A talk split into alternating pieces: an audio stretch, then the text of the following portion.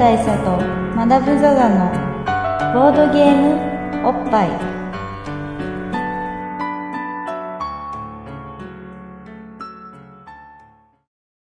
バブル大佐とマダム・ザ・ザのボードゲームおっぱい。毎回ドイツ直送のボードゲームカードゲームを一杯ですぼんやりざっくりご紹介しております。MC1 のバブル大佐です。MC にマダム・ザ・ザです。はい。じゃあお疲れです。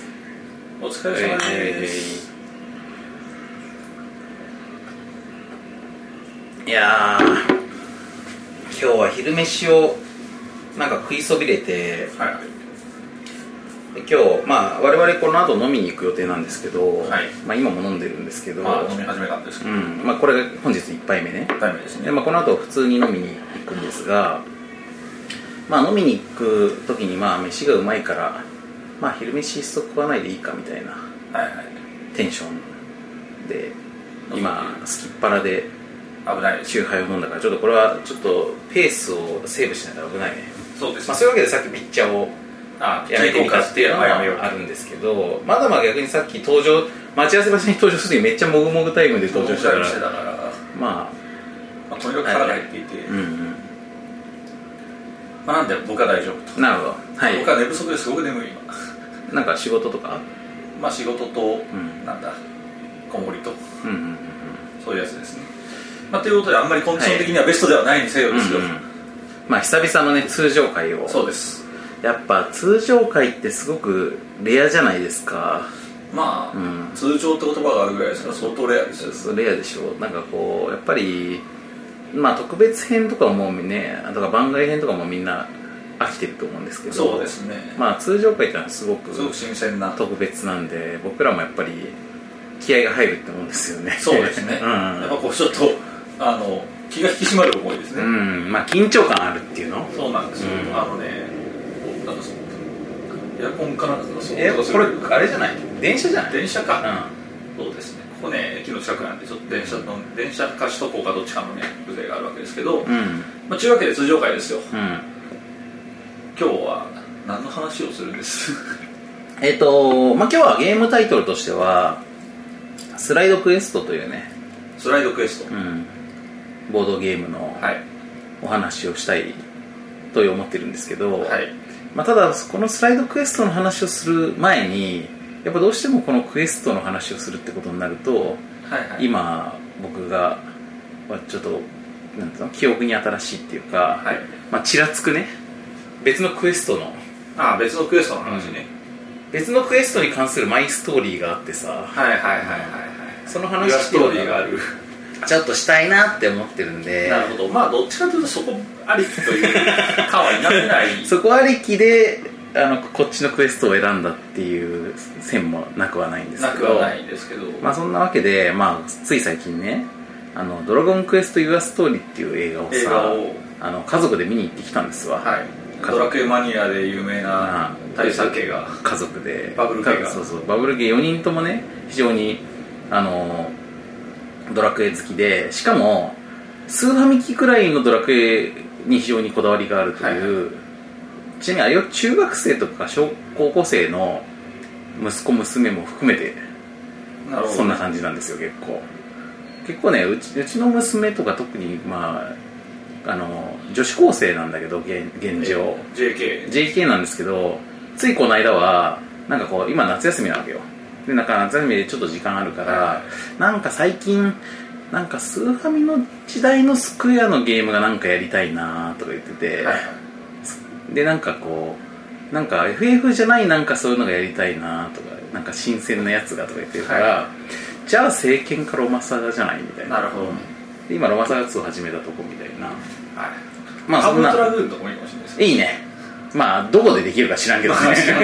バーチャルコンソールとかであんのかな。どうなんですかね。うん。あとまあ後からクロノトリガーとかもあったなって思ったけど、はいはい。うん。まあでもあれも全然移植されてないんだよね。まあそんな。アンダープロジェクト？ワンダープロジェクト J J まあそれエニックスだえあれエニックスそうそう。やっぱねどっちかと普段はエニックス派なのに、はい今ちょっとスクエア気分みたいな話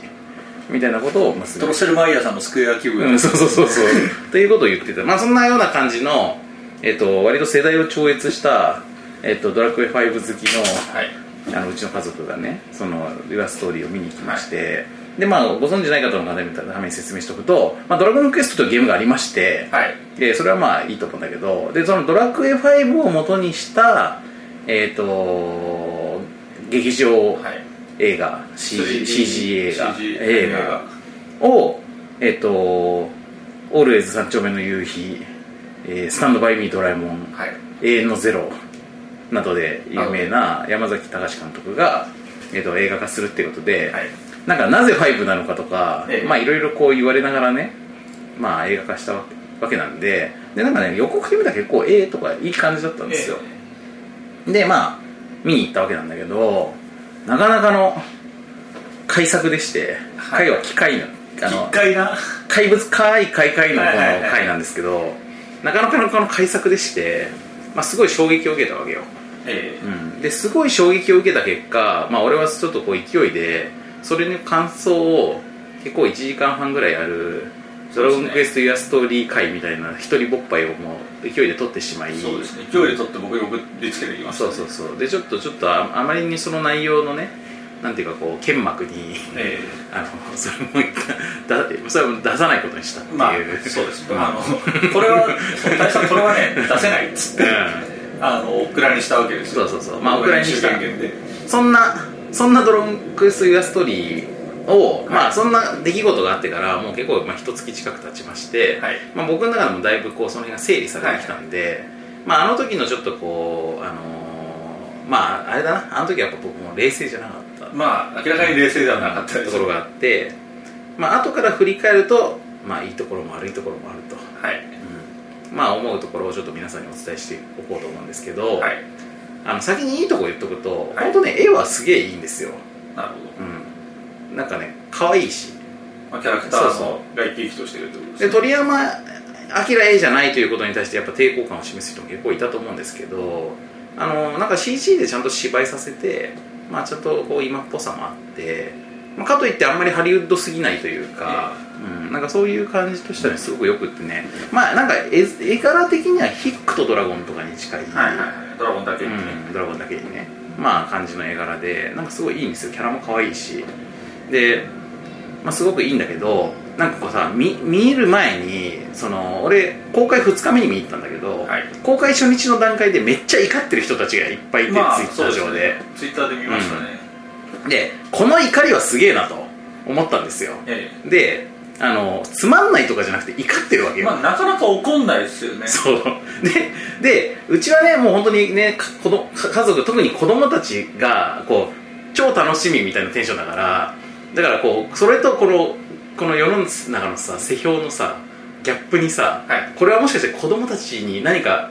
ひどいトラウマを与えてしまったりとかしないだろうかと、心の傷をね。思ってちょっとそこのだけかだけどそれをなんかこう前もって逆に大人がいやあれは世評だとすごくなんか酷評されてるから見に行かないよみたいなのは、まあそれも良くない。それ良くないでしょ？それさやっぱさちゃんと自分の眼で見てさ判断すべきじゃん、そうです。うん、だからまあそれでまあその辺はあんまりこうフラットな状態のまま、まあ、見に行ったんだけど、えやっぱね怒るということは何かあるんだろうと。でその単にこうつまんないのではとか面白いとかそういう問題ではなくって何かそのドラクエファンの激鱗に増える部分とか、ね。なんかあるはずと思っていてでその、まあ、そこにが何何だったのかっていう話なんですけど、まあ、ちょっとネタバレも含むのであのもう公開してね結構もう一月近く経ったからあのまあまあ大丈夫かなと思うんだけどでまあ世の中にももうちょっとこの辺の情報も割と書いてあるところも多いんであのまあもしこれがすごく気になるっていう人がいたらちょっと一回この「ボッパイは」あの一旦封印して見てから聞いていただきたいと思うんですけどうん。この話が終わった時に、うん。あの僕がもういいですよって言うから、まあだまあ多いって言うまで耳塞いでもらうとかね。あーっつってあーって。やっててもらえばいいと思うんだけど。まあそんでねあのまあでも「ドラクエ5」はまあ僕も好きだしすごく思い入れもあるんで予想してたわけよ。えどこに関してみんなが怒ってるのか。まあこれはもうほぼほぼ間違いなくビアンカ・フローラ問題だろうと。えまあそこがやっぱりドラクエ5のあのメイン、まあ、メインというかハイライト。そうだよね。重大なハイライトの一つなんで。でしかも、あの発表された時にやっぱそこはまあまず話題になるから映画というねこう条件分岐ができない媒体でどっちを選ぶかというどっちかしかないわけです。そうそうそうそう。でそこをどうするのかということをまあみんな気になってたわけなんですよ、はい。できっとここに関して何かみんなが起こる結論が用意されてるんだろうとああなるほどね。思ってたんですよね。で俺の予想ね。予想はまず1はい。どっちとも結ばれて終わるあちなみにビアンカ・フローラ問題っていうのはドラクエ5というの原作のゲームの中で、えっと、途中で結婚相手を花嫁を2人から選ぶという。そうですね。ねドラクエ5結婚相手選ぶイベントがあるんですよね。そう結婚イベントがある。で「天空の花嫁」というサブタイトルですからドラクエ5は。だからそこがまあすごいゲーム全体の中でハイライトなんですけど、はい。だからそのどっちを選ぶっていうのが、まあ、プレイヤーによって俺はブラビアンカ派だったとか俺はフローラ派だったとかっていうのがあるわけなんですけどで幼なじみでちょっと活発なちょっとまあボーイッシュなところのあるビアンカとあのー後から大人になってから出会ったんだけどまあ富豪の娘でええ。ーあのなんかこう逆玉 でね。だしまあまああのすごいおしとやかで、はい。まあ、いわゆる女性だし、うん、あの両性両妻剣母タイプのあのフローラみたいな、まあ、この二択でねみんながけんけんがくがくっていうのが、まあ、かれこれもう20年以上。ーそうですね行われてきたわけなんですけどでこれに関してどっちもみたいななんか曖昧な結論、あうん、あなるほどね。まあのラブコメ漫画みたいな感じで。そうそうそうそう。なんかこううるせえやつら的なっていうかなんかこう最後もどっちにするか迷っちゃうなみたいな終わり方。はいはい そっから先進めないじゃないですか しかもまあドラクエ5でその後で子供できたりとかするからちょっといろいろ難しいと思うんだけどとにかく何らかの形でちゃんと選ばないんじゃないかみたいな。なるほど。これが1個目ね。ラブコメパターン。で2個目。2個目は片方が死ぬパターン。ああなるほどね、でどっちかしか選びようがなくなるそうそうそううそうそう。っていうパターン、はいはい。でこれやっぱさ例えばフローまあで でも、まあ、メインヒロインはどっちかっていうとこれビアンカなんで。そうですね。パッケージとかに書かれても大体ビアンカだからあのフローラ死ぬとしたらフローラだから フローラファンはそれは怒るだろうと、なるほど、うん、思ってたんですよね。でそして3つ目。はい。3つ目はこれが俺は実は一番あると思ってたんだけどあのビアンカと結婚して話が進んで終わるわけよ。でその上でエンディングが終わった後にフローラバージョンが秋公開。あなるほどね。日本立てね。そう だからこの MCU 的な 最後に予告があってあってえまもう一本見てねみたいなはい別バージョンで裏バージョンみたいな。まあ話もいろいろこう変えてはあったりとかするんだけどまあそういう裏バージョンもう一本公開みたいなのはこれ起こるじゃないですか。まあまあまあまね。なんかこうあのーまあ喜ぶ人もいるかもしれないけどあのこれで完結しねえのかよっていう怒りも含めての怒り。あはい。うん、でこの3つのどれかだろうなと。で実はまあ俺そのこのどまあその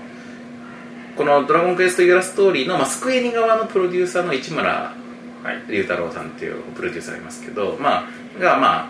元会社の先輩なのでなんかこうフェイスブックとかもつながってるんだけど、でその市村 P がえっ、とあのラストのびっくりみたいなのを皆さんと体験したいみたいなかことを言ってたのよ。すすすごい前に言ってたわけそれ。これの発表の時とかに、はい。だからそのことを思い出してあこれ絶対ビアンカバージョンフローラバージョン別公開だわと思って。あなるほどね、そっちの可能性が高いとそうそうそうそう。と思って見てたらそしたらまあ途中の方であの普通にビアンカフローラ問題に関してはまあ割と雑な解決がされてですね。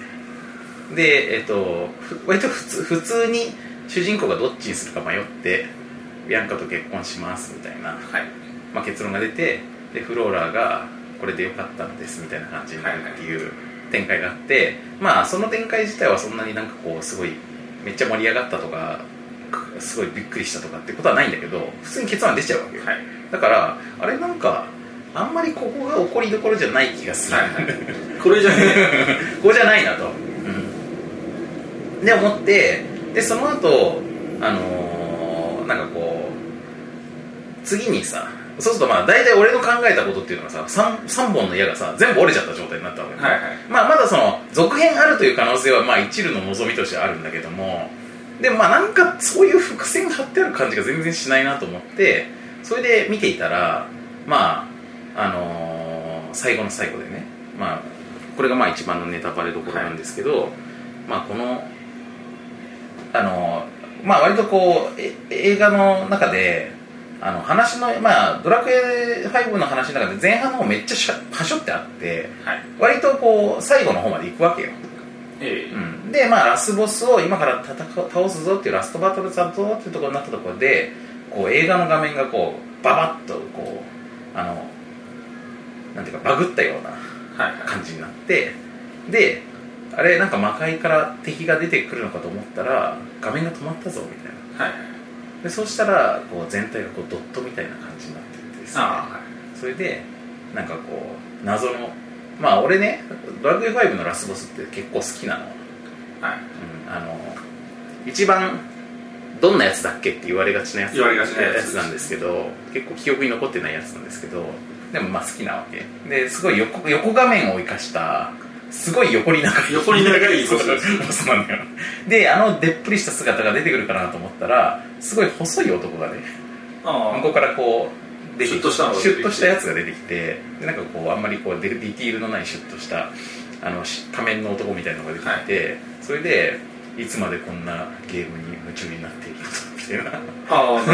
あメタ的な話そうそうそう。が始まると。メタ的なことを言い出してで主人公以外のキャラクターはもうみんなこう止まっちゃってるわけ。はい。それでなんかこうなんだこれはってなってるとなんかこうお前は気づいてないかもしれないがここは「ドラゴンクエスト5」というゲームを元にしたバーチャル空間なのだ。というなるほどね。話になりまして、はいはい。これで、なるほどね、うん、あのまあ実はまああのファンタジー世界だと思っても最初から描いていたけどあの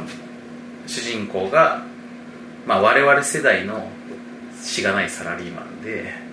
子供の頃に遊んだ「ドラクエ5」が大好きででそれのなんかこうリメイクみたいな感じでなんかこうバーチャル空間にダイブするバ VR 版「ドラゴンクエスト5」みたいなのが発売されて、でそれをこうウキウキしてプレイしてで今回はどっちにしようかなみたいなので最初に設定してるわけよ。あのビアンカにするかとか設定しててであとなんかねあのまあさっき言ってなかったんですけどこのあでもこの映画のねこの序盤がめっちゃはしょられてるって言ってたじゃん、でそれも主人公が子供時代スキップっていう設定をしたからはいはい。は いだから描かれてなかったんだよっていうことがまあわかるわけよ。はい。これでまあその映画のメッセージとしてはあのいい大人になってもこんなものにもうつつを抜かしていたらダメだろうと、はい。うん。ということをということをまあつるっとしたやつが言ってきてでそれをまあ主人公がいやこんなこんな世界でも俺にとっては大事な思い出なんだっつって 倒してはい。あのそのゲーム上内の世界が平和になるっていう話なんですね。なるほどね。うんこれにまあみんな怒ってるってことなんですけど、い、やこれはね本当ねびっくりしましたね。びっくりっていう意味では忘れる。すごいびっくりした、うん、なんかこう別にこのこういう展開はあのそんなになんていうか、まあ、このこのアイデア自体はね別にそんなに目新しいアイデアじゃないと思いますけどドラクエの映画でそれやるって思わないじゃん。まあ思わないですよね。うさすがに。さすがの俺もびっくりしましてで子供うちの子供たちもこれかって 終わった後にね、うん、なっててそれでまあ逆に初めてこう映画を家族で映画を見た後に子供たち子供たちが なんかこうななんだあれはみたいななんであんなことする必要があるんだみたいななんかそういうちょっと怒る子供たちみたいなのが見れてちょっと面白かったんだけど、はいはい。まあこの一件はですねまあで、まあ、その時はね俺もねかなりあのーなぜドラクエでこんなことをする必要があると思って、まあ結構怒り心頭だったんですけどまあ自分がねどこの点に腹立ったのかなっていうことを、まあ後から振り返ってみると、まあやっぱりあのーなんかこう「ドラゴンクエスト」とは何なのかということをあのーまあっていうか違うかな。ドラドラクエ5ドラクエ5ですね。あのむしろ「ドラゴンクエスト」とはみたいななんかそういうぐらい引いた問いで映画を作ったらまあそういうなんかこうまあ所詮絵空事だしなんかこうそんなことにいつまでも夢中になってたらダメだよみたいなはい。世間の声もあるかもしれないけどだけど、まあ、俺は好きなんだよっていう、まあ、この結論の出し方っていうのは、まあ、むしろ、まあ、あるかもしれないけどなんかこうどっちかというとドラクエ5っていうものに自体のその、まあ、物語性だよねその中のね。えその物語性自体にあの思い入れのないというかそこそこをメインにはしてないというかという感じで作られているということにまあ一番こう、えはい。ショックだったんだなと思ってまあ多分こうあのツイッターで怒ってる人たちも、まあ、根本はそんなに違わないんじゃないかなという気がするんだけどでなんか俺としてはさむしろさなんかこう逆にそこで分かったのがそのドラクエ5を映画化するっていうことに対して結構期待していた部分があったんだなと思ってさ、はででドラクエ5まあ要はそのドラクエの CG が作りますってなった時になんとなくドラクエ全体をなんかこう合体させた総合的な、なんかこうドラクエっぽいものっていうかなんかこうあのイデアのドラクエみたいなものをね、エッセンスを固めたようなものを。うん、ドラクエの総集編みたいなものを作る方が多分ありがちで。で実際うちの家族ドラクエのバレエとかさドラクエのミュージカルとかさ、みんな見に行ってるからさどれもそういう感じなのよ。はい。だからまあまあドラクエ3とかをベースになんか他のテイストとかも散りばめてとトルネコとかも出てきがちで。でなんかこうまあトータルになんとなくドラクエシリーズ全体の感じで出してるっていうやつが多いんだけど、ええ。でも今回は5を原作にしますっていうから5って確かにさそのドラクエの中でも一番なんかこうなんか主人公のまあ人生とかさなんかこうあのー物語性がね結構その単線で描かれていくからだからなんかこう映画になりそうだなって思ってたっていうのもあるしでしかもこ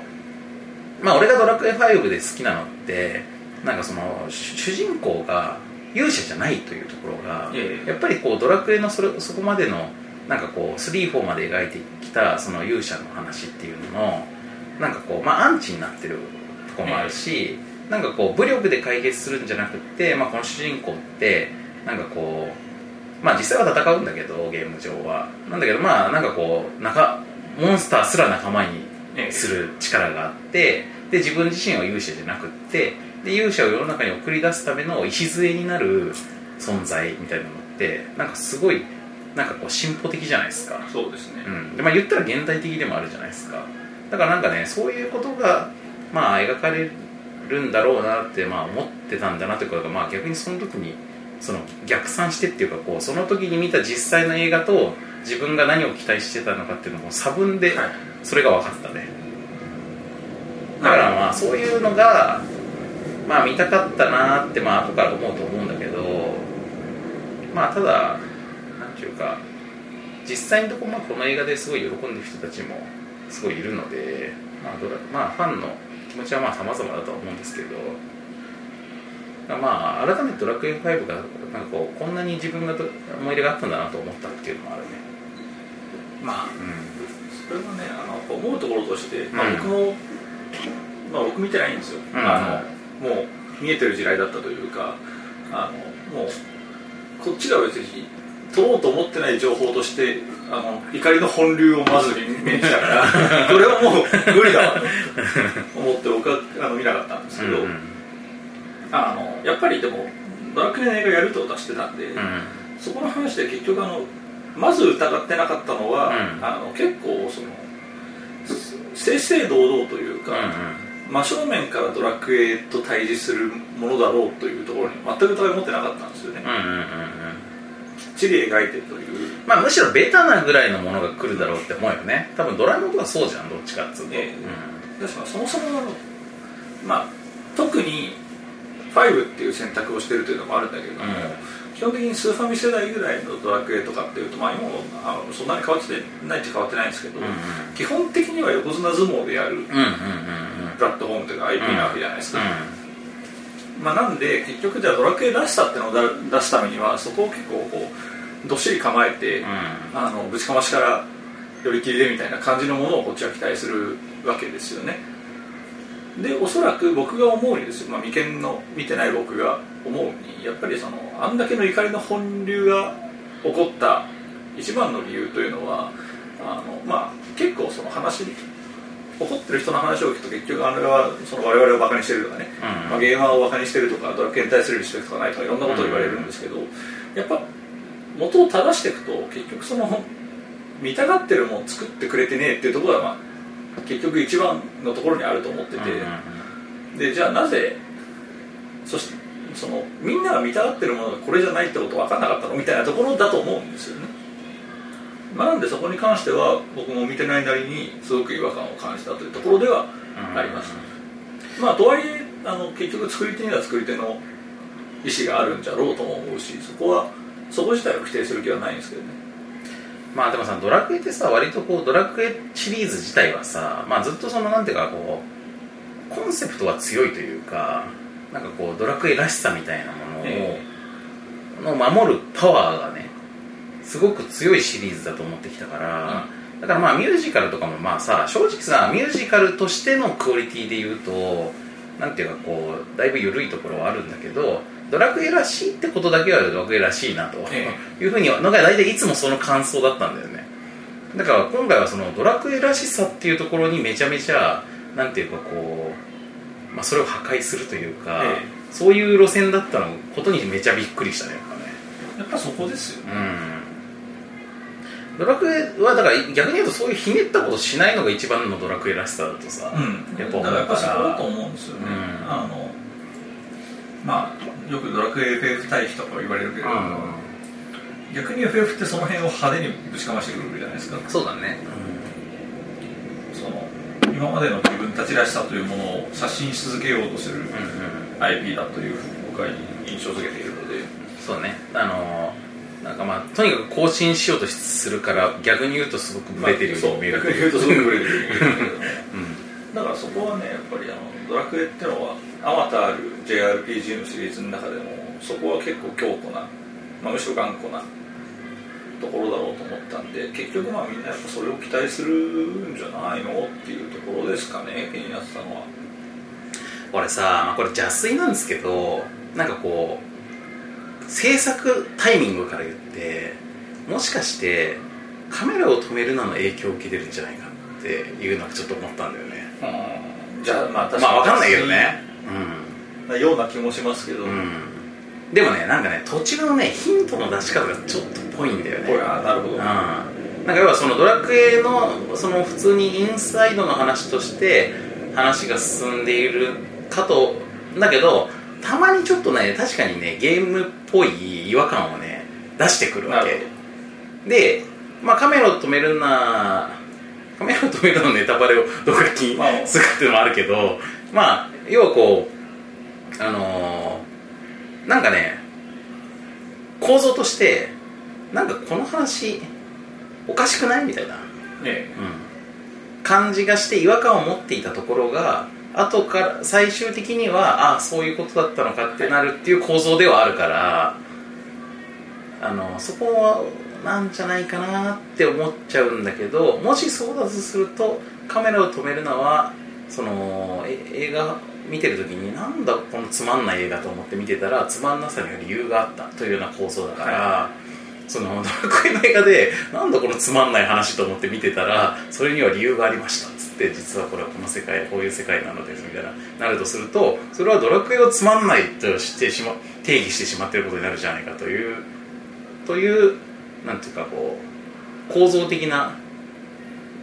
困り困り、はい。うん、まあ問ができちゃってるんだね、うん、まあでもそういう意図じゃないかもしれないけどな。結果そう見えてるだけかもしれないけど。まあ結局ね、うそうだな。あともう一点まあそれどうなのまあ大佐の話を聞いてるだけなんであれですけど、うん。それどうなのって思ってるポイントというのがあって、なんでそれ Your Story なのって話なんですよね、うん。You って誰なのって話になった時に結局それってそこで言われてる You は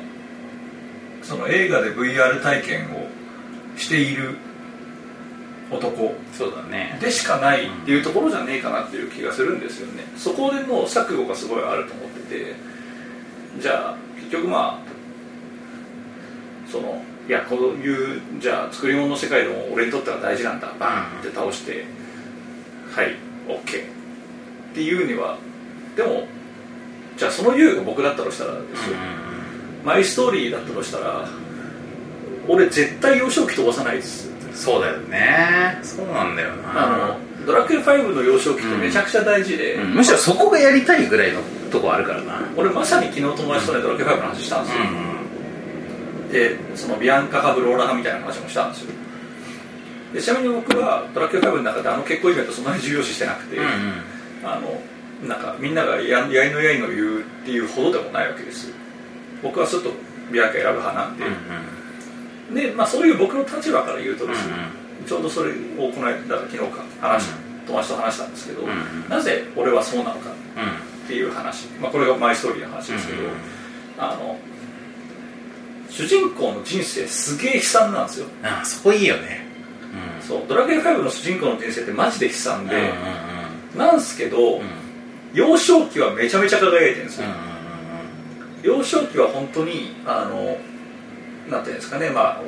子供のスリルとかもあるしその、ね、夢の世界行ったりとかのああいうこうなんていうんですかちょっと不思議な世界に行くようなワンダーな要素とかもあって、まあ、とにかくこう夢心地の幼少期なんですよね。でそこからまあクソ辛い目に遭う。アホほど辛い目に遭ってでまあそれでも立ち直っていろいろ頑張ってるところでビアンカに会うじゃな。いですか、だから、まあ、これはマイストーリーの話ですよこういう考え方が正しいんだって話じゃなくてマダムストーリーね。僕の捉え方としては、あのビアンカを選ぶ動機っていうのはあの単なるその恋愛としての好き嫌いっていうところを超越してるんだと思うんですよ、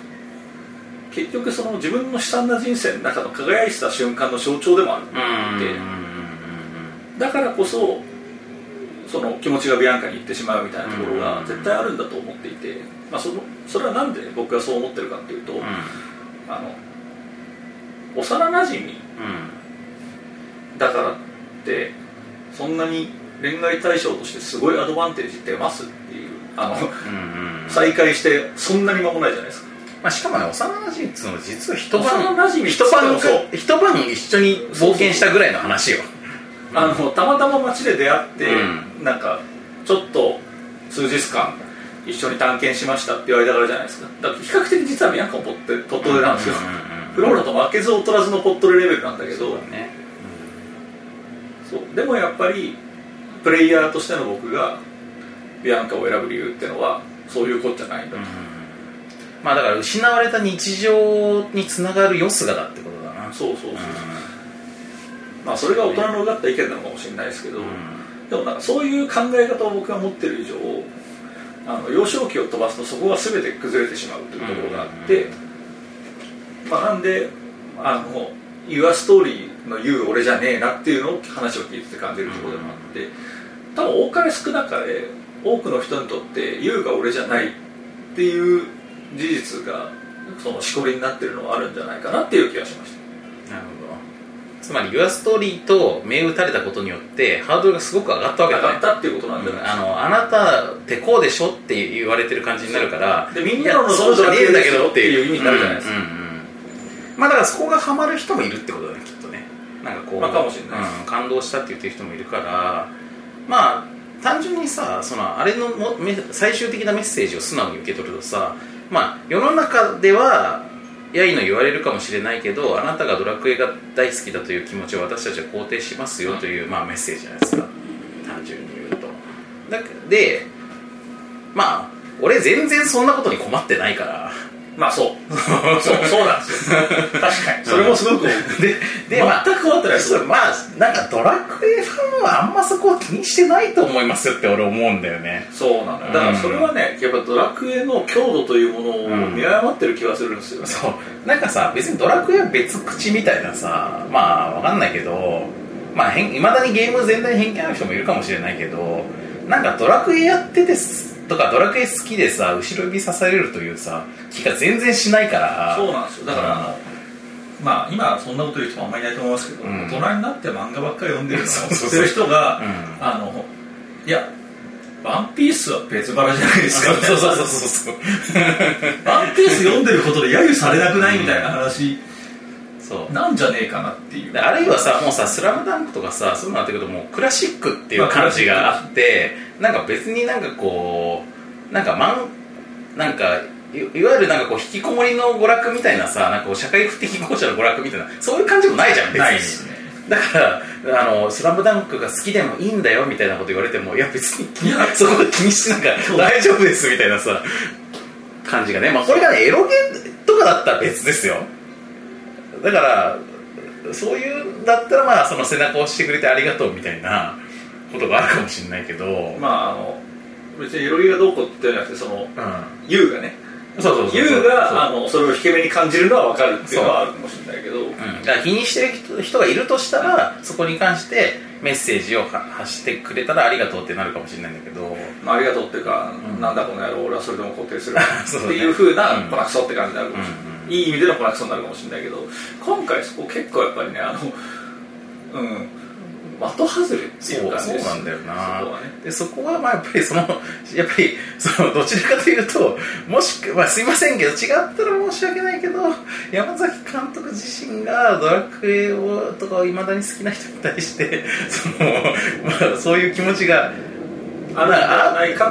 とか、まあ、あるいはもともとあったけどこんな今回映画化映画作ってる中でこれはこれでいいもんだなと思いましたとかさ、うん。なんかそういうなんかこう話の前提が違う感じがやっぱちょっとすんだだよね多分そこをみんなが、うん。あのそうじゃないかと思ってしまったがゆえの怒りって敏感に感じたっていうね。うん。まあ、実際どうなのかわかんないですけど、うんうんうん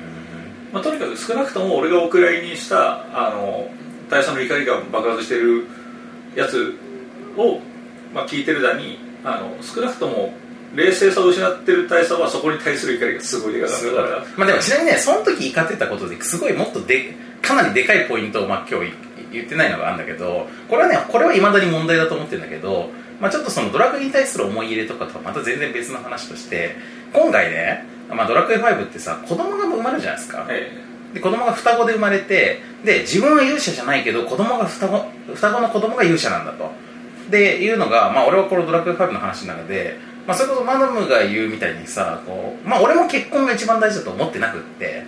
子供が勇者ってことが俺は一番大事だと思ってるのね、でその子供ってが双子ってこともすごい大事だと思ってて要はこう世界に唯一の存在だった勇者。でしかもそれは俺。だから俺強え。で俺偉い。というで俺かっこいいというという属性をどうしても帯びてしまうその勇者英雄譚っていうのを自分が勇者ではなくって他の誰か次の世代が勇者でしかもそれは一人じゃなくって双子。双子っていうのはまあもしかすると双子じゃないかもしれなくてこの今後もっと拡散していくかもしれないし、まあ、とにかくなんかこうそういうふうに開いていくというかさそのなんかこう世の中って一人の英雄によって動いていくもんじゃないんだよというメッセージの一端を感じるわけね。えはい。だから俺は子供が勇者でなおかつ双子っていうところがめちゃめちゃ好きなんだけどところがまあ元のドラクエ5も完璧じゃないと俺が思ってるところはなんかねどうもやってると双子が勇者と言いつつも実際に勇者扱いされてるのは双子の男の子の方だけなのね。で女の子の方は天空の装備もできないし勇者の魔法も使えないのよライディンとかそういう。そうですね、うん、だからまあせっかく双子で生まれてるのになんか男の子の方だけが勇者で女の子の方は応援みたいな感じになっていてこれがなんかすごいさ女の子かわいそうって思うわけよ。なんかこうあの横綱のさ娘がさ土俵に上がれないみたいなさ花束をお父さんに渡すことも許されないみたいなさなんかそういうなんかこうハブ感を感じて前からそこがすごい嫌だったわけ。だからまあそのドラクエのリメイク版が出るたびに今回は2人とも勇者ってことにしてくんないかなって毎回思ってたんだけど毎回それは叶えられないでそれでこうあの結婚相手が増えましたみたいな こうアレンジだけがされていくからそれでなんかこうもうって思っててで今回の映画版そこは期待できないかもしれないけどもしそうなってたらそれだけで山崎監督グッジョブって思うなーって思って見てたら今回はなんと娘が出ないんだよね。なるほどね。そう男だけになってる。んだなってるとでこれにはね実はねうちの家族はそこに一番怒っていた。なんかそっちみたいななんかこうまあ完全にこう時代に逆行しとるなと思ってまあうん。それに関してはその大佐の一人ぼっぱいでも相当言及されてたんですけど、実のところ僕はそこに関してはあんまりなとも思ってないですねまあだからそれは子供子供が2人双子の子供の勇者に関してもともと多分設定として双子の男の方だけが勇者だってのはもともとの設定だと思いますけどね、まあそうかもしれない、うん、まあ。であのどっちかっつうと、うん。僕がドラクエ5がすごいいいなと思ってたのは勇者っていう存在は結構軽いんですよ。だって勇者をパーティーに入れなくてもボスは倒せるし、あくまでそういうあのなんか血筋。うんうん。なんかその、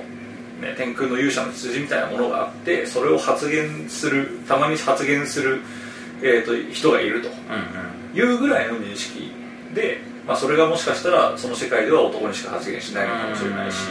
まあ、たまたまあの子供の男の方にしか発言しなかったのかもしれないしみたいなことだと思っていてそこに関してはあの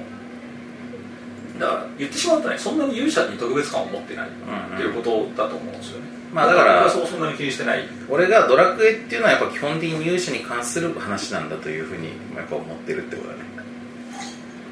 例えば「ドラクエ2」とかってう別に伝説の勇者いないんですよね。王子2人と王女がいるだけですから。んまあロトの子孫というロトの子孫ですけど、でもそこに実は優劣がないうんし、えーそうなのよ。だから2のそこの方が好きなのよでドラクエ4は男も選べるでしょ？俺だからそこはねあんまりこうなんかあのまあ作り手側の話するのもあれですけどなんかドラクエとしてそんなにそこ重視してないんだろうなという感じ、うん。まあそうなのかな。まあでも多分ねなんかそのあでもまあ家族感出すのに子供が2人欲しいなみたいなそういうことで2人になってるのかもしれないけど。まあでも今のマダムの話を聞いて思ったのはあのー元のドラクエでその女の子の方は勇者じゃないないということに関してもそもそも勇者っていうのがそんなに重要なものではなくって、まあ、いわばこう、あのー鍵穴をかける鍵鍵みたいなもので,、でそれはまあみこしに担いでみんなで連れていく必要はあるのかもしれないけどでもどっちかっていうとその勇者個人ではなくその勇者を成立させている全,、まあ、全体というか、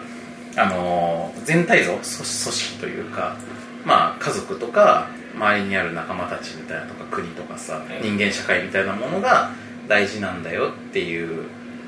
ことだとしたらまあそれでもいいのかもしれないな。と僕は少なくとも思ってますね、まあなんでまあとはいえ別に一人に削る必要もなかったんじゃないかと思いますけど、まあ話として分かりやすくするってことだと思います。だしさ、まあ、ドラクエ5本編のことはもうさすがにちょっとそこのディティールは覚えてないけど今回の映画見てる限りで言うとずっと勇者が勇者がっつってるから、まあ、ずっと勇者探す話なのよはい。ロード・オブ・ザ・リングでリングの話してるぐらいずっと勇者の話してるからさ。まだからあまああまあれちなみに実際問題、うん。そう。実際問題ドラクエ5本編で勇者を血の子になって探してんのって主人公の親父ですよね。そうね。そうね。だからまあそので親父に親父の意思を旅してて、うんでもかなりちっちゃい頃に親父は死ぬじゃないですか、であのまあストーリーの話と奴隷からうん。逃亡してまあ独り立ちすると。なった時にあの俺は親父の位置を継ぎますっていうシーンとかは特にないんですよね。そうだっけ。そこまでどうだっけな。まあ映画ではそうだったよ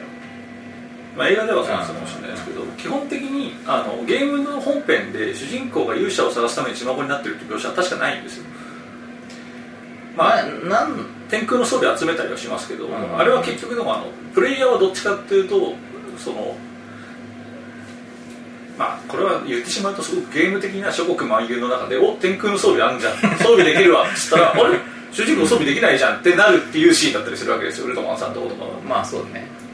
なんか勇者を探せってやっぱ最終的にパパスに言われて探してるんじゃなかったっけ？パパスの遺言みたいなのがあったんだっけな？なんかその辺もね非常に曖昧ですけど、少なくともプレイヤーとしての僕は全然あの勇者を探す旅やってるつもりなく旅をしてました。ねまあ俺のそこの記憶が曖昧なのも俺は逆にそのもう主人公は勇者なんだろうと思って特に何の疑問も持たずにやってたからそこに意外性を感じたってことなんだよねだからね、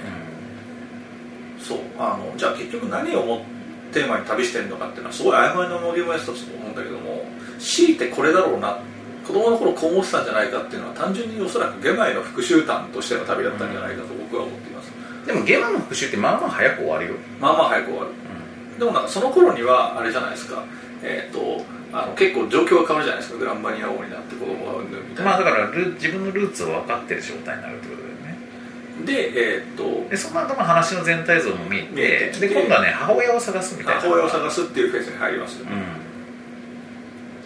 まあ、みたいな話があるわけですけど、まあ、ということでねあのそこもだからあの要するに、まあ、ちょっと取り留めなくなったんでまとめちゃうと、そう言うごとにうん。まあ言うごとにストーリーが。言うごとにドラクエ5の捉え方も全員全員違うんだけども、うん。まあ、ここ2人でこうですから、うんまあ、やっぱそんな中でこう「ユアストーリーと大々的にバーンと打ってそして大多数の度肝を抜くっていうのはなかなかやっぱりチャレン相当チャレンジングだったと言わざるを得ないんじゃないですかね、ということで。まあやっぱだからもしかするとあれに怒った人はこんなん言わストーリーじゃねえわって思ってであの感動した人は言わストーリーだわってかマイストーリーだ思ったわってのかもしれないし。思ったのかもしれないねあとまあそのドラクエのガプリオツガプリオツ映画じゃなくても別にいいわっていう人たちだったのかなという気がしますねと、まあちなみにねうちのその後後日談としてはね、まあ、その怒りの一人ぼっぱいを取った時は違ったんですけどその後あの家族でさわざわざさあのアルキメデスの対戦を見に行して。ああなるほど。同じ山崎監督。山崎監督。ので山アルキメデスの対戦はなんか評がよ、ね、評判がいいわけよ。はい。で子供たちになんかこう対してこのまあ子供たちもその「ユアストーリーに関しては怒ってた派だったからなんかいい評判のいい作品も見せない。同じ監督で評判のいい作品も見せないと。フフェェアじゃないのでと でまああんまり考える必要ないと思うんだけど。と思ってでまあ見に行ってみたら実際結構面白かったんだよね。むしろ好きな映画と言ってすらいいですね。だからまあやっぱり一人の監督が作るものでもを一人の俺という人間が見てすらこんなに評価の幅があるということで、なかなか作品作りというのは分かんねえもんかなとわかんないもんですうん。まあ、ちなみに言うと俺山崎監督の映画の中で良いと思ったのむしろアルティメデスの対戦が初めてなんですよ。はいはい、まあ合わないっていうね合わないずってと合わないと思ってた、うん、けどしかもね原作から改変した部分がいいのよ、ああなるほど、うん、おかしくない？どういうこと？おかしかない。おかしくはないけどおかしくない。まあ今まで最初は合わねえ合わねえしたところがうんどっちかっていうとそれの逆を言ってるという判断があったそうなのよ。だからねなんかこう不思議なもんですね。わかんないもんですね。分かんないもんですよね、本当分かんないですよ。映画もそうだしあの本当になんかいろんなジャンルであるじゃないですか。漫画とかでもそうだし小説もそうだし、うん。あの音楽とかでもそうです。よ同じやつらが作っていたからってなんかえこんなものをお前作っちゃうの？っていうのもあれば、うんすっげえぞこれってのもあるじゃないですか。分かんないもんなんですよね。決めつけは良くないね。とにかくね。まあドラクエに関してはあの別にそのダメだろうと決めつけて揶揄しに見に行ったわけじゃなくって、まあ、普通に期待感もありつつ見に行った上でのことだから、まあ、別に怒りたい人は怒ってもいいと思うんだけどそういう状況だったら。まあこれからもあのなんだろうドラクエに対して別にそれでドラクエのこと嫌になったりもしないしまあ山崎監督も面白い映画僕に合う映画を作ることもあるとはい。いうことも分かったんで、いい気づきでしたね、うん。まあそれは子供たちともねこういうこともあるんだなとはい。言ってましたよ、うん。というのがまあ話なんですけど、はい。まあというようなことを踏まえつつ踏まえつつ本題に？本題の こっから本題に？にそう。スライドクエストというね。じゃあ、まあやっぱりさあのーまあドラゴンクエストユアストーリーはそんなわけでまあ、 your story なのかどうかっていうことで非常に論議を呼ぶ作品だったわけですよ。はい。ところがこのスライドクエストというゲームはですね、はい。まあはっきり言ってユ your story っていうか my story というか our story だと言わざるを得ない。 our story であると言わざるを得ない、うん。これはだからスライドクエスト our story としてなるほどね。売り出していきたい。そう。あのぜひ実際変わった話だ。うん、なんか映像化も期待したいところなんですけど、い。まあ、どんなゲームかちょっとそう紹介しますね、あのまあ箱がありまして。箱。でその箱にマップが冒険のマップが描かれていますとはい。地図がね。地図が。でそこをね騎士がねある。騎士が。まあこれ勇者かもしれないもしかしたら、この騎士が旅をするわけですよね。はい。で箱の何天面に？ああえっ、とまあボードゲームなので、まあ、ボードゲームのボックスがねはい。あってまあまあボードゲームの箱蓋を開けると中に、と中にまあ、マップをセットすることができると。ああなるほど。で箱自体を使うゲームですと、はい。うん、でその箱にはまあ冒険の地図が書いてあって、えー騎士のフィギュアをそこに置いてでその騎士が、まあ、ゴールにさまざまな困難をくぐり抜けて、はめ込んだを旅すると。うん、というゲームなんですけど、はい。まあ、その旅の仕方が、まあ、このボックスの、まあ、内箱につながっているえバあペグみたいなやつ。ーそう。板ですよね、まあ、その、えっとプレートを、えっと4人のプレイヤーがそれぞれ4辺から飛び出たプレートを1枚ずつ手に持ってでそれでこう箱を傾けて、はい。はいえー、まあこれねフィギュアを明難しいんですけコどロコロコロコロはい。蓋の開いた箱？うん。蓋の開いたボードゲーム箱に、うん。上からこうマップがはめ込まれるような感じなんですよね、でその、えー、と上からはめ込むマップの下をくぐるような感じ。うん。であの箱のまあほんと四辺からこうバーがねうんあのついてるわけです。で、まあ、つまりそのバーにちょっと立てかけられてるみたいな状態でうんうん。上のマップがあるんですよ。なんでその四辺から各プレイヤーがそのバーをねなんか上下させる動かすことでこのマップが傾くんですよ。うん。それによってスライドしていくというまあ説明し直したけど果たしてビジュアル伝わって 伝わったのかどうかわからないがまあだからまあいわばちょっと違うけど、まあ、4人でみこしを担いでるみたいな状態ですよ、そうですね、うん、でそのみこしの傾け具合によって、まあ、そのみこしがマップなんですよね。でその上に、えー、と勇者っていうかナイナイトのフィギュアが乗っていてでこのナイトのフィギュアがねなかなか癖者っていうかよくできていて、えー、と底面にあの鉄球が入っているはいはいんですよそれで滑るんですよね。でそれがコロコロコロって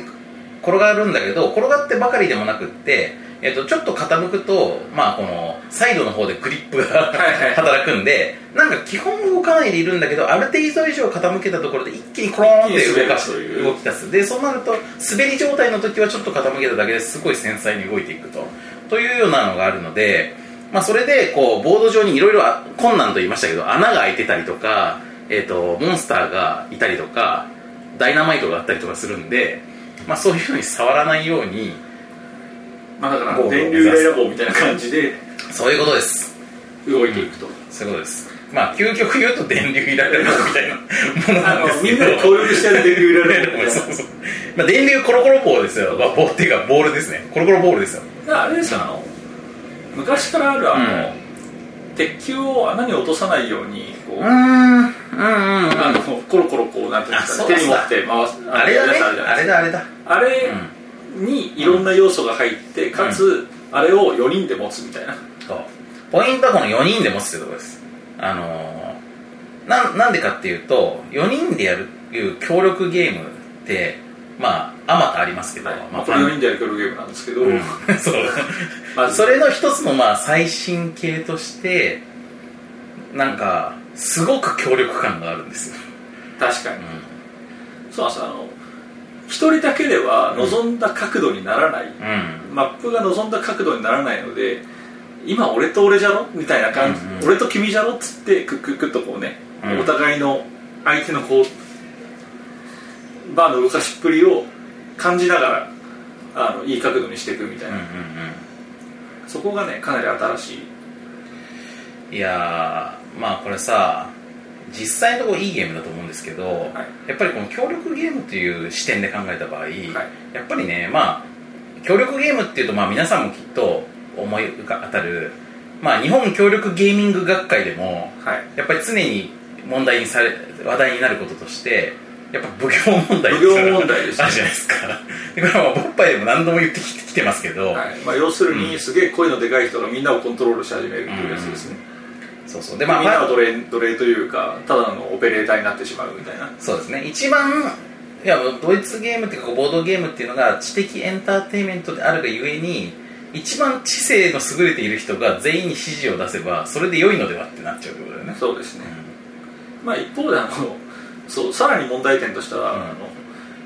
俺はが一番知性があるんだと言ってるやつが本当に知性が限らないことも往々にしてあるという。ね。うん、あ とまあ知性とかじゃなくて単にそのゲームをやり込んでいる人とかね。まあそうそうそういうこともあります、経験者がの声がとにかくでかくってあの初めてやる人が全然楽しめないとかさ、まあよくあるケースです、まあ、とにかくそういう問題が起きやすいのが協力ゲームでもあるんですけどところがこのゲームの場合この4人がやっぱり協力してこの動かしている中で誰か1人がすごく声がでかくておなんかまだもうちょっと持ち上げろよとか言ったとしてもまあ結局持ち上げるのはまだまあ俺だし。もうちょっとってどのぐらいなのか。そうね。でそしてそれはをこのぐらいだなって思ったとしてそれをマダムの手がプルプルしながら実現できるのか。できるのか、うん。でそしてあの実際その極めて不規則な加速をする騎士が果たしてその奉行の言ってるこのくらいでちょうどよく動くのかってところ全てが信用できないので。そうなんですよ。だからね結局それはまあうまいとこ実現できるとは限らないっていうのがあるんだけどでしかもさそれってさそれ自体はアクションゲームならまあそれはそうでしょって話かもしれないんだけどこのゲーム実はすごく深みがあるのはあのそれぞれの動きがさまあなんていうかこう連連動というか相関というか、あの要はさ4人いるプレイヤーのうち ABCD のプレイヤーがいたとして A さんがちょっと持ち上げました。次は B さんがちょっと持ち上げて A さんを下げますとかそういうデジタルの動きではなくってなんか複合的な動き？そうですね。あの まあアナログゲームだからうん。持ち上げっぷりは完全にリニア無段階で上がっていくわけですよ。で A さんがじゃあ20何パーセント上げてる状態でうん。B さんが30%上げるとどうなるかみたいなその面のねうん。面の角度がどんな形になってるかっていうのがすごくあのもうアナログとしか言いようがない計算しきれない感じになってくるんですよ。でしかも時間軸のある動きなわけなんで、まあ、例えば A さん30度 B さん45度みたいな状態が理理想だとしてもその状態に持っていくときに A さんがまず持ち上げてその後 B さんが持ち上げるとかじゃなくって同時にこう動かしていくわけだからそのこの速度の変そうなんです変化というか、そこで加速度が生まれてくるから、うん、だからそれで動きが変わるんだよね。そうそうそうそう動きも変わるしそれによって騎士のベクトルうんうん。方向ベクトルがめちゃくちゃなことになるから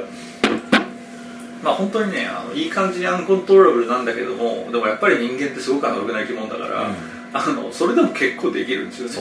う。でそしてやってると上手くなってくるうまくなるうん。でなんかその時のそのグループなりの技とか連携コンビネーションみたいなのができていってでなんかこうあこういう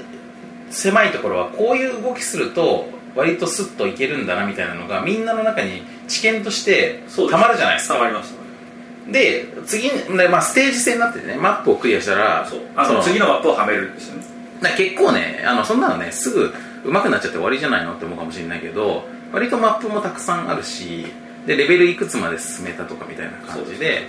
まあ、やっていくんで、まあ、割と飽きずにやれるんですけど俺がさらにいいと思ったのはこれがさあのちょっと上手くなったなと思ってもなんかしばらく経った後でまた他のグループでやると完全にリセットされる、全然そう 同じメンツですらリセットされるからまだね結局手先の感覚の問題だからさ。あんな微妙な感覚覚えてらんないんですよ体、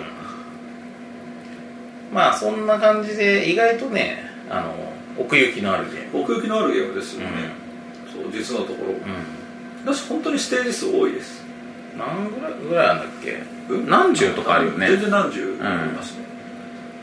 で後半の方は本当にあの序盤で苦しんでる人が後半のマップ見ただけで絶対無理だっていうぐらいの難度になってくるので。あ20面あるんだって。ステージ。20でしたっ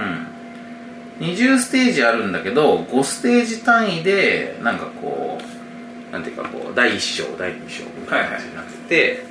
でなんかここのステージのなんかこうなんていうかこう難しくなっていき方も結構いい。けそうですね、うん、なんかまあちゃんとこう難しくもなっていくんだけどなんかねずっと難しくなり続けるわけでもないんですよ。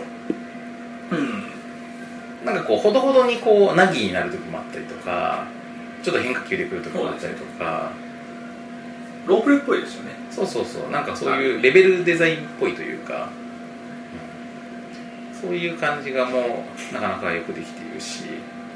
まあとにかくねその4人の一体感味わえるみたいなところもあるし。うん、まあワイワイ系のアクション協力ゲームがなんかいいのないかなと思ってる人にはおすすめですおすすめですね、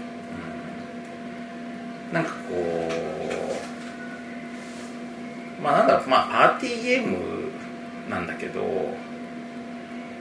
なんかワーワーできていいよね。まあ、かなりワーワーできるし、あのなんていうんですかね結局あの成功するにしても失敗するにしても一個一個のペース早いじゃないですか、うんうんうんあれがすごいいいなと思うんって、なんか緊張と緩和が連続するじゃないですか、あれがすごくねなんか心をほぐしてくれていいなと僕は思いますねなんかこれをやるために集まろうぜみたいなゲームでは全然ないけどないですけど。なんかの合間にちょっとやりたくなるみたいな感じだな。まあでもあれじゃないですか、うん。ボードゲームイベントとかで、んうん。なんかチームごとに分けてスライドクエスト大会とかやるの面白いかもしれない。あそれいいね。いい。なんか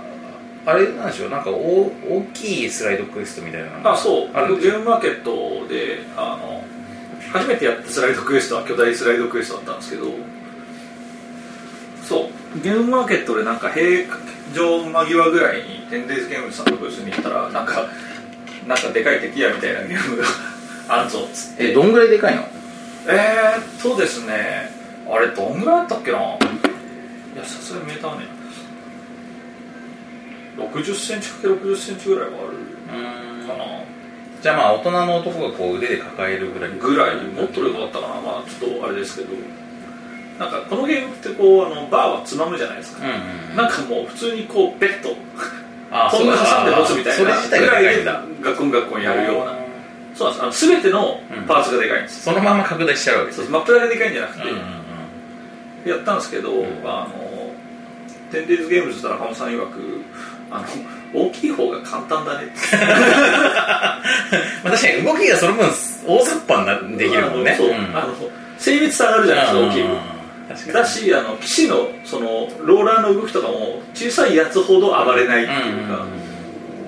優しいゲームになっていたという。そうかなんか俺そのでかいやつ欲しいって思ったけど小さいのの方が意外と難しい。骨が繊細なんですあのでかいやつ家に置くのはなかなかって感じじゃないかなって気がしますけどね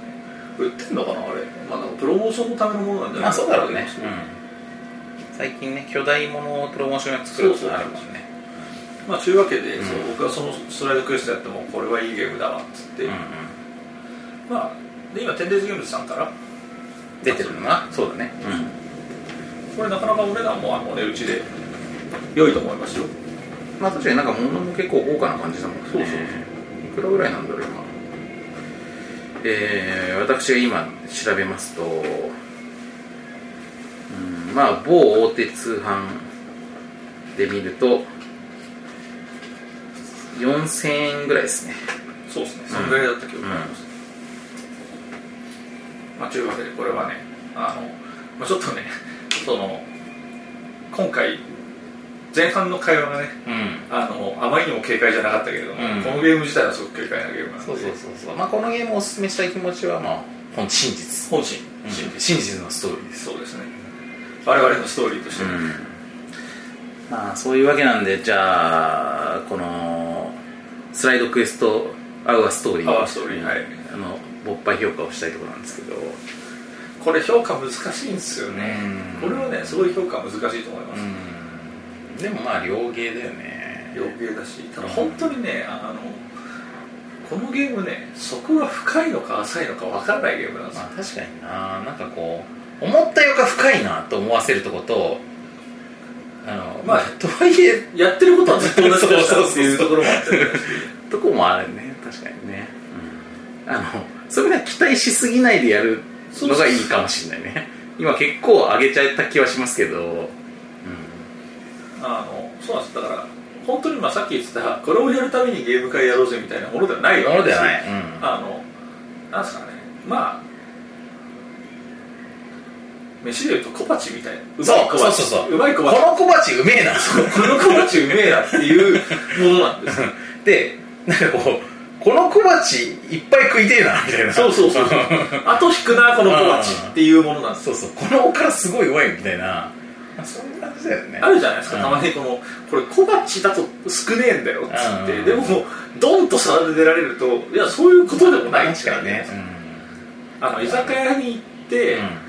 23回頼んでしまううん小皿メニューみたいなやつあるじゃないですか。ああいう感じなんですよね。そうだね。なんかあ小ざ小鉢うまいとこの店いい店だなっていうこう期待感が高まるもんね、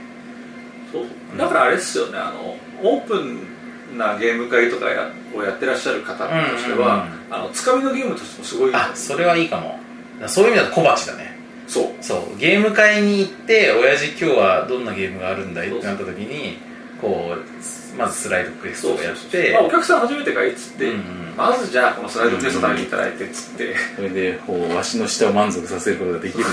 て。その客その客嫌だな。こ のこのアグリコラ百戦錬磨のわしを。奉行問題を解決できているできているのかなっつって。何っつってこれは。っていうね。っていう、うん。そういうボドバラユーザーもね結構納得の。納得の、うん。ボドバラユーザーのさ遊ぶに山って書くから結構さいいですよね。ねあのボドゲっぽいよね。ボードゲっぽいです。ね、あとあれですねあのボードゲーム新感覚ボードゲームバラエティーの ボドバラと同じ発音になってしまうけれどもそうか。ボドバラ。そうそう。そう確かにな、うん、新感覚ボードゲームバラエティーもうなん全然出てないもう数年更新してないですね、うん。じゃあもうまあじゃあいいです。もうじゃあボドバラボドバラユーザーの向こう。向こうです。大丈夫です。オリジナリティある。という感じなので、勃発評価は勃発評価はどうですかボドバラ先生としては。ボドバラ先生としてはあーんとねまあこれねあれなんですよ。俺方々からねボッパイのねボッパイ評価はマジでブレすぎてて。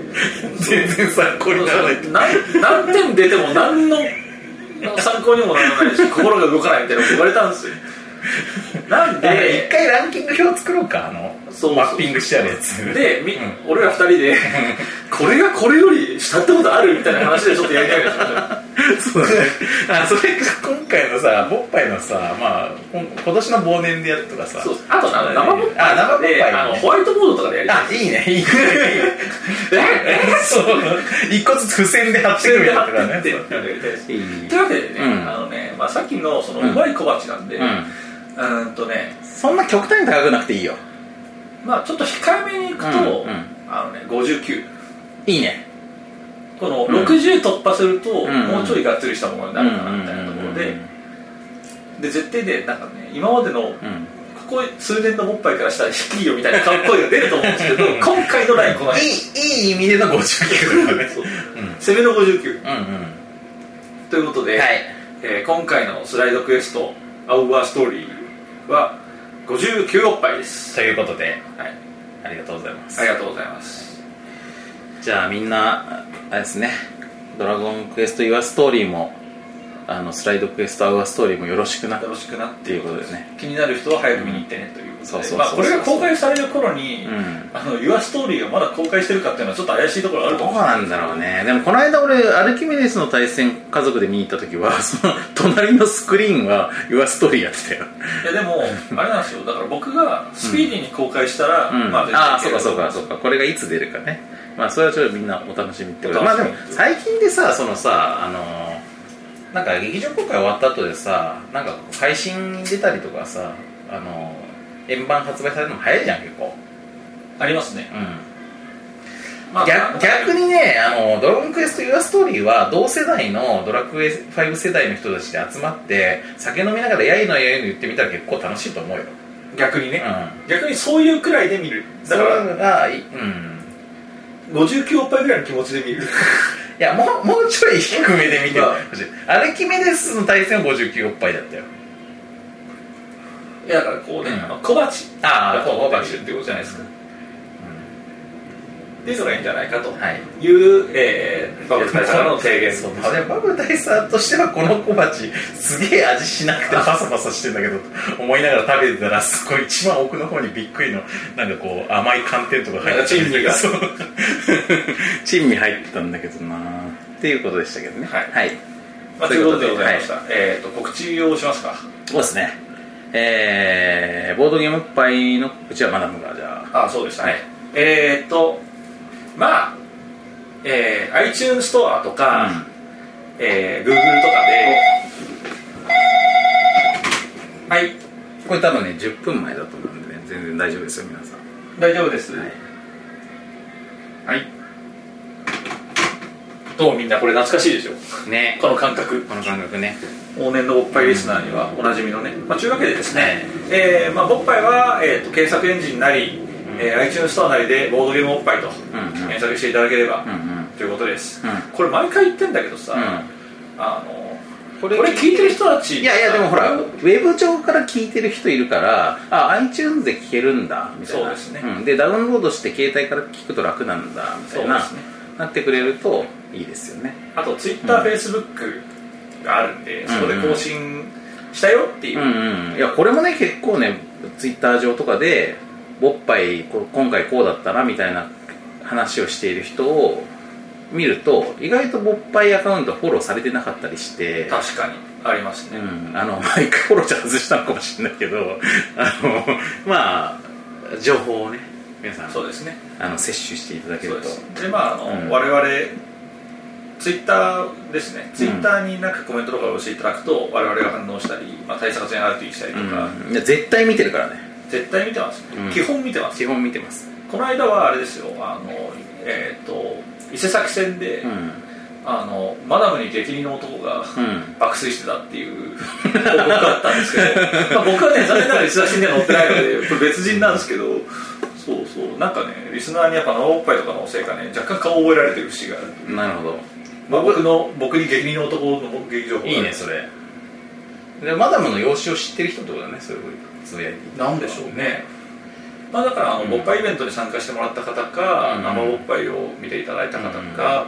とかなんだと思うんですけどね。俺この間さそういうのだとさあのー夏メモっていうゲームの作者の宮野さんっていう人がいるじゃないですか、あの前はモブゲームズというのをやってて、はい。今はグループ SNE とかからゲーム出している今もう商業デザイナーというか、多い人ですけどあの宮野さんがツイッター上でななんだっけななんかまあなんかのなんかでまあ東京に来ていてあディライトワークスのなんかゲームええ。イベントかなんかで来てなんかこう時間がちょっと空いてるからなんどうすなんかまあなんかなんかでなんかどうすればいいんだ大佐って言言っていて でこれは俺のことだ。そうなんか。って思ったけでだけど多分違うから多分違う多分違うから返信しなかった、うん。あそこでね FF 外から失礼しますけれどもどう。も大佐ですというのもまあボードゲーム関係者だからまだ許されるかもしれないけど、そうですね。うんまあ、ちょっとねさすがに恥ずかしいんでやめましたけどはい。というわけでですね、はい。こちらこちらそんな感じですかね。えー、とドロッセルマイヤーズ関係でいうと、えーゲームマーケット秋はい。にて、えー怪獣オンジャースの一作目がはい。発売される予定で果たして間に合うのか？間に合うのか、うん。あの目下工場でゴンゴンいってる。ゴンゴンやってて、まあ、つまりは入稿はできているという。入稿は終わっている。終わっている。ということなのでまあいろいろこうね、まあ、今回立体物とかも結構入ってるんで、まあ、そういうのの生産とかまあ輸送などがうまくいけばちゃんとゲームマーケットに出る、そうですね。うん、けど、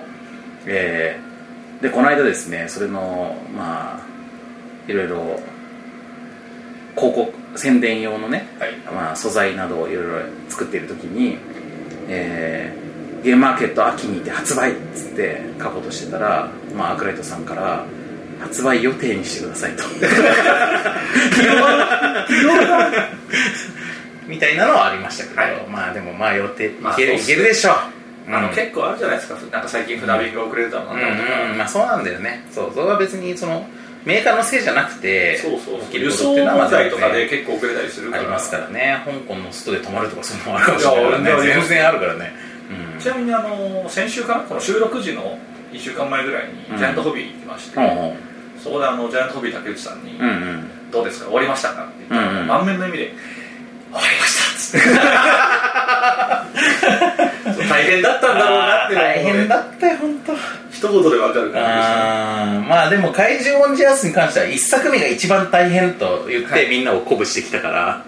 一番開発期間がないのが一作目だったからね。そうですね。そう。なんでまあここからいけんじゃないかなと思っていますが、はい。うん、でもいいゲームができたよ本当に。面白いと、あのテストプレイをしていた帽子からは聞きました、うんうんうんうん。まあ本当にね本当に怪獣映画のゲームになったって感じなんで。いいですねまあこれは、はいじゃあ、えー詳細の製品情報は後日そういうことですね、うん、そうですねまあだから怪獣オンジャースのあの公式ウェブサイトがあるのでそこを見ていただくのが一番いいと思いますね。はい。はい。という感じであとまあ泥米のね泥米からもえっ、とあれがあります。えっ、と法廷気分。はい。法廷気分ドロッセルマイヤーさんの法廷気分なぞなぞ気分が今実はもうぜあの売り切れてて、はいでももう結構何ヶ月も欠品状態になってるんですけど今第2版を作ってますんで、はい。この第2版をぜひあのなんか手に入ってない方がいたらでなんかこうあの知り合い、まあ、ちょっとどうしようか迷ったんですけどあの知り合いがもう持ってるから買わなくていいかなみたいなどうしようかなみたいな感じで迷ってる方にいいんじゃないかと思って、えー、と今回の第2版はなぞなぞ気分のお題を全部変えました。全部変えたっていう話をそれをしてましたね。これ前回僕は言ったかもしれない。あいましたっけ？あのなんかそんな話をあいたかもしれない、うん、まあそんな感じなのであのー割とそこは新鮮な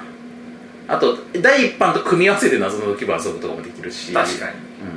うん、上の岸物具をね。そうそうそうそうそう。なんでまああのその辺は遊び方無限大になるという。法定気分はそれほど変わりません、はい。うん、あの一部仕様変更されたところもありますが。あとはあれだな。そのえっ、とねワールドワードゲームフェスティバルっていうイベントご存知？WWF そう。多分そういうことでつけたんだと思うけどちょっと待って今えー詳細を。えーけ け検索してそれを言うからみんなが検索した方が早いんじゃないかという話もああるんですけどそれに、えー、とボードゲームおっぱいじゃなくってえっ、とえードロステラマイヤーズも出展する予定でえっ、とまあ要するにそのボードワードゲームのみのイベント。採点。うん。ワードゲームのみの、えーゲームマーケット。はいはい。みたいなものだと聞いてるんですけどえっ、とまあそれにえっ、とさっきのドロあの法的気分の新版を持ってあの出展しますんで、うん、まあワードゲームはね今結構ね流行りっちゃ流行りだからね。ね。今ね日本で。で、えっと、日付はですねえっとなんで書いてないんだこれ。まあ。実行委員会。えー、おのおの方検索していただく。調べていただくのがいいか公開な時に僕あはいわかりましたわかりました。10月6日日曜日東京都松田パリオにてほう。だそうです。どこですそれ？えー、わかりません、僕も行ったことないので。でもまあ東京です。東京。はい。入場料500円。安い。安い。えーで意外とワードゲームだけってなんか規模小さそうって思うかもしれないけど、えー出店ブース50あそう結構あります結構ありますね。だから50作のワードゲームが一堂に会するということで、まあ、ワードゲームあなたのお気に入りのワードゲームもきっと見つかるはず。ということでもあるしなんかね俺あのこれまあ僕は全然主催とかじゃなくってあの出店するだけなんであんまり詳しいことは知らないんですけどなんかこうそのブース構成っていうかなんか地図みたいなの見たらなんかね基本こうあの椅子椅子机椅子じゃなくってなんかこう雑魚寝スペースみたいな、へー。なんだか座敷？だか販売のところはあの土足で机椅子構成なんだけど、プレイエリアはで私有エリアはあの靴脱いで上がるえっ、と、まあわかんないけどこうあの地べたに座ったりできるようなところで、まあ、座卓で遊ぶみたいなスーパーセットとかにありそうそうそうそう多分そういう感じだと思うんですよねでそこにピクニックエリアって書いてあっていいですね。言い方言い方だなと思ったけど、うん、ピクニックエリアねその作りによってはさ完全に避難避難場所みたいにさ、なりそうな気もするしまあすごい素敵な感じになるかもしれないけど。まあそういうところで遊べるよとうんいうアットホームなそうという感じなのでまあこれもぜひ来てくださいと。ね。うん、まあ僕も私有してると思うんで多分。声,、声かけていただければ。そうですね。うん。あのその日マダムから僕権利委託をう受けて委任？はい。委任を受けていくんであのマダムのサインも書きます、そうですね。うん、ボードゲームおっぱいっつって大佐マダムっつって書きますから。そうですね。うん。前も一回なんかあれですよねあのサイン書くときに僕のサインもあのついでに書いてもらいました。ね勝手に書く俺がいるねあそうだっけ？一回ね。大佐のアダム。そう俺俺の部分書いたんだそれまあそういう感じなんであの気軽に声かけてください。はい、という感じですかね。はい。はい。というわけで今日今回は通常回ということでね、えー、スライドクエスト your story our story our story の回でした。というわけで皆さん、えー、また次回また次回良いボードゲームライフをですね。さようなら。さようなら。